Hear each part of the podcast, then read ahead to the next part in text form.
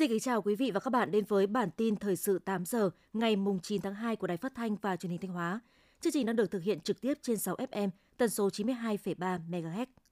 Theo Sở Văn hóa Thể thao và Du lịch Thanh Hóa, dịp Tết Nguyên đán Giáp Thìn năm 2024, dự báo lượng khách du lịch tham quan du lịch trong tỉnh sẽ tăng. Nắm bắt được điều đó, các địa phương đơn vị đã chủ động đầu tư cải tạo đường nội khu, xe điện, đưa thêm các sản phẩm dịch vụ mới với nhiều ưu đãi hấp dẫn để giúp du khách có những ngày du xuân thật ý nghĩa. Được biết, tại các điểm du lịch tâm linh, danh thắng trên địa bàn Thanh Hóa như Thành Nhà Hồ, khu di tích lịch sử Lam Kinh, đền Độc Cước, Cô Tiên, Sầm Sơn, Phủ Na, Am Tiên, khu du lịch suối cá Thần Cẩm Lương hay các khu sinh thái cộng đồng như Pù Luông, Bá Thước, Bản Mạ, huyện Thường Xuân đều mở cửa đón khách xuyên Tết.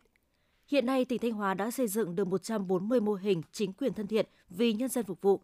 Nhiều sáng kiến giải pháp mới trong giải quyết thủ tục hành chính được triển khai, áp dụng hiệu quả, tiêu biểu như Trung tâm Phục vụ Hành chính công tỉnh với khẩu hiệu làm hết việc chứ không hết giờ, huyện Quan Hóa với mô hình điểm dịch vụ công trực tuyến, huyện Thọ Xuân với sáng kiến ngày không hẹn, ngày không viết, huyện Đông Sơn áp dụng mô hình tổng đài hỗ trợ hướng dẫn thủ tục hành chính giờ làm việc thứ 9, mô hình khám chữa bệnh sử dụng thẻ căn cước công dân gắn chip điện tử và ứng dụng VNeID tại bệnh viện đa khoa tỉnh và các cơ sở khám chữa bệnh trên địa bàn tỉnh. Các mô hình đã góp phần rút ngắn thời gian giải quyết thủ tục hành chính, tiết kiệm thời gian cho người dân doanh nghiệp, nâng cao hiệu lực hiệu quả công tác quản lý nhà nước, góp phần đưa Thanh Hóa trở thành một trong những địa phương thuộc top đầu của cả nước về chỉ số hài lòng của người dân, tổ chức đối với sự phục vụ của cơ quan hành chính nhà nước. Hiện nay trên địa bàn tỉnh Thanh Hóa có 36 làng nghề, tiểu thủ công nghiệp, trong đó có 27 nghề truyền thống và 9 nghề du nhập mới. 118 làng nghề công nghiệp tiểu thủ công nghiệp đang tạo việc làm cho khoảng 65.000 lao động với thu nhập bình quân từ 4 đến 10 triệu đồng một người một tháng. Trước sự cạnh tranh gay gắt của nhiều phương thức sản xuất hiện đại ngày nay, một số làng nghề đánh nhanh nhạy, bắt nhịp thị trường, cùng với cải tiến sản xuất, đưa ra thị trường những sản phẩm chất lượng, giá cả cạnh tranh, nhiều chủ thể cũng đã chú trọng hơn tới việc hoàn chỉnh các tiêu chuẩn chất lượng, chú trọng khâu quảng bá thương hiệu để nâng cao sức cạnh tranh cho sản phẩm trên thương trường. Hiện nay, Hội Doanh nhân cựu chiến binh tỉnh Thanh Hóa có 441 hội viên. Trong 5 năm qua, tổng doanh thu của các doanh nghiệp trong hiệp hội ước đạt trên 78.000 tỷ đồng, tăng 51% so với năm 2019. Nộp ngân sách nhà nước hơn 816 tỷ đồng, giải quyết việc làm cho 42.600 lao động. Trong phong trào thi đua sản xuất kinh doanh đã xuất hiện nhiều gương tập thể cá nhân doanh nghiệp do cựu chiến binh làm chủ có tổng doanh thu hàng trăm tỷ đồng trở lên. Không chỉ động viên hội viên phát triển sản xuất kinh doanh, thời gian qua Hiệp hội Doanh nhân cựu chiến binh tỉnh Thanh Hóa đã tuyên truyền vận động hội viên ủng hộ trên 60 tỷ đồng để cùng với các cấp chính quyền địa phương chăm lo đời sống cho người nghèo, gia đình chính sách, góp phần thực hiện an sinh xã hội. Huyện Mường Lát đang tập trung cấp gạo đợt 1 năm 2024 cho người dân theo nghị quyết số 03-2023 của Hội đồng Nhân dân tỉnh về việc ban hành chính sách hỗ trợ gạo cho các hộ gia đình tham gia bảo vệ và phát triển rừng trên địa bàn huyện Mường Lát giai đoạn 2023-2026.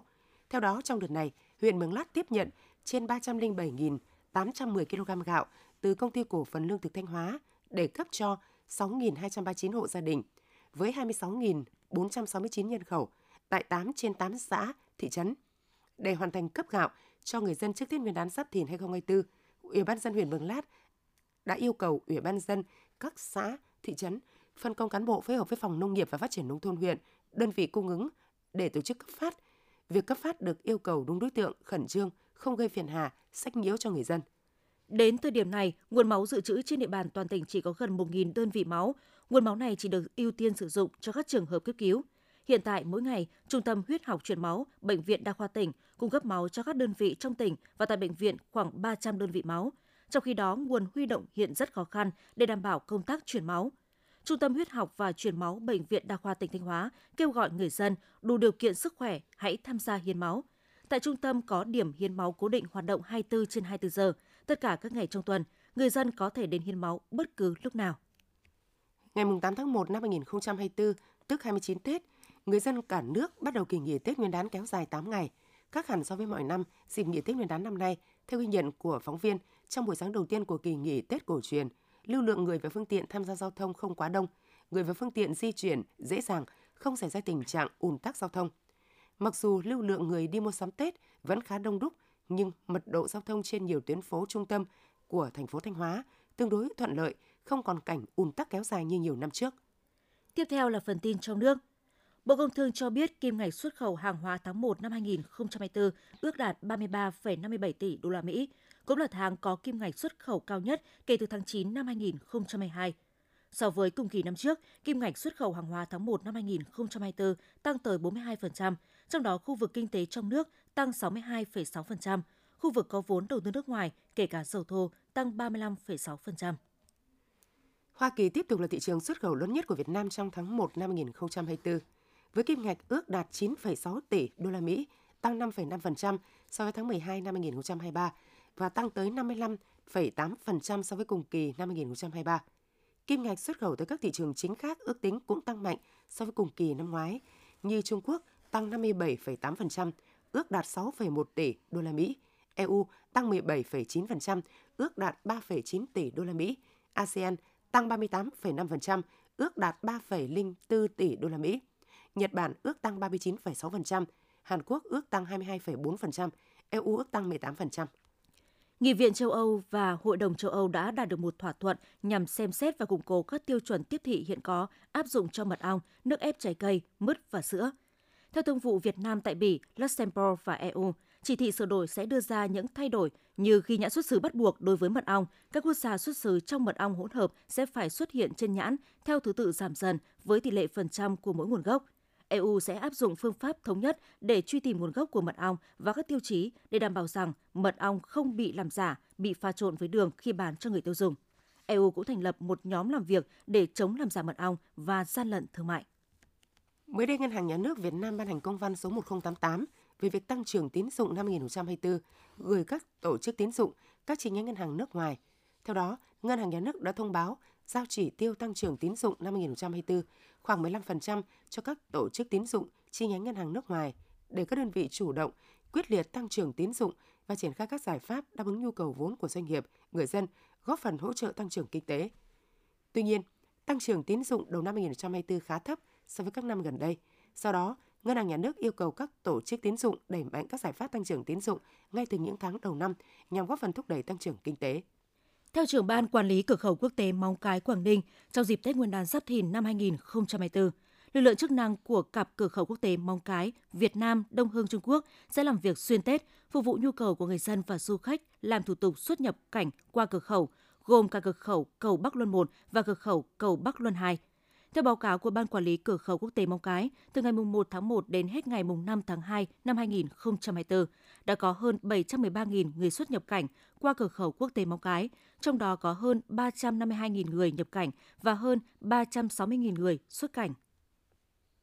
Mỗi khi Tết đến xuân về, các nhà mạng lại triển khai phương án bổ sung dung lượng tại các địa điểm lễ hội, bố trí nhân sự trực chăm sóc khách hàng để đảm bảo thông tin liên lạc người tiêu dùng luôn được thông suốt.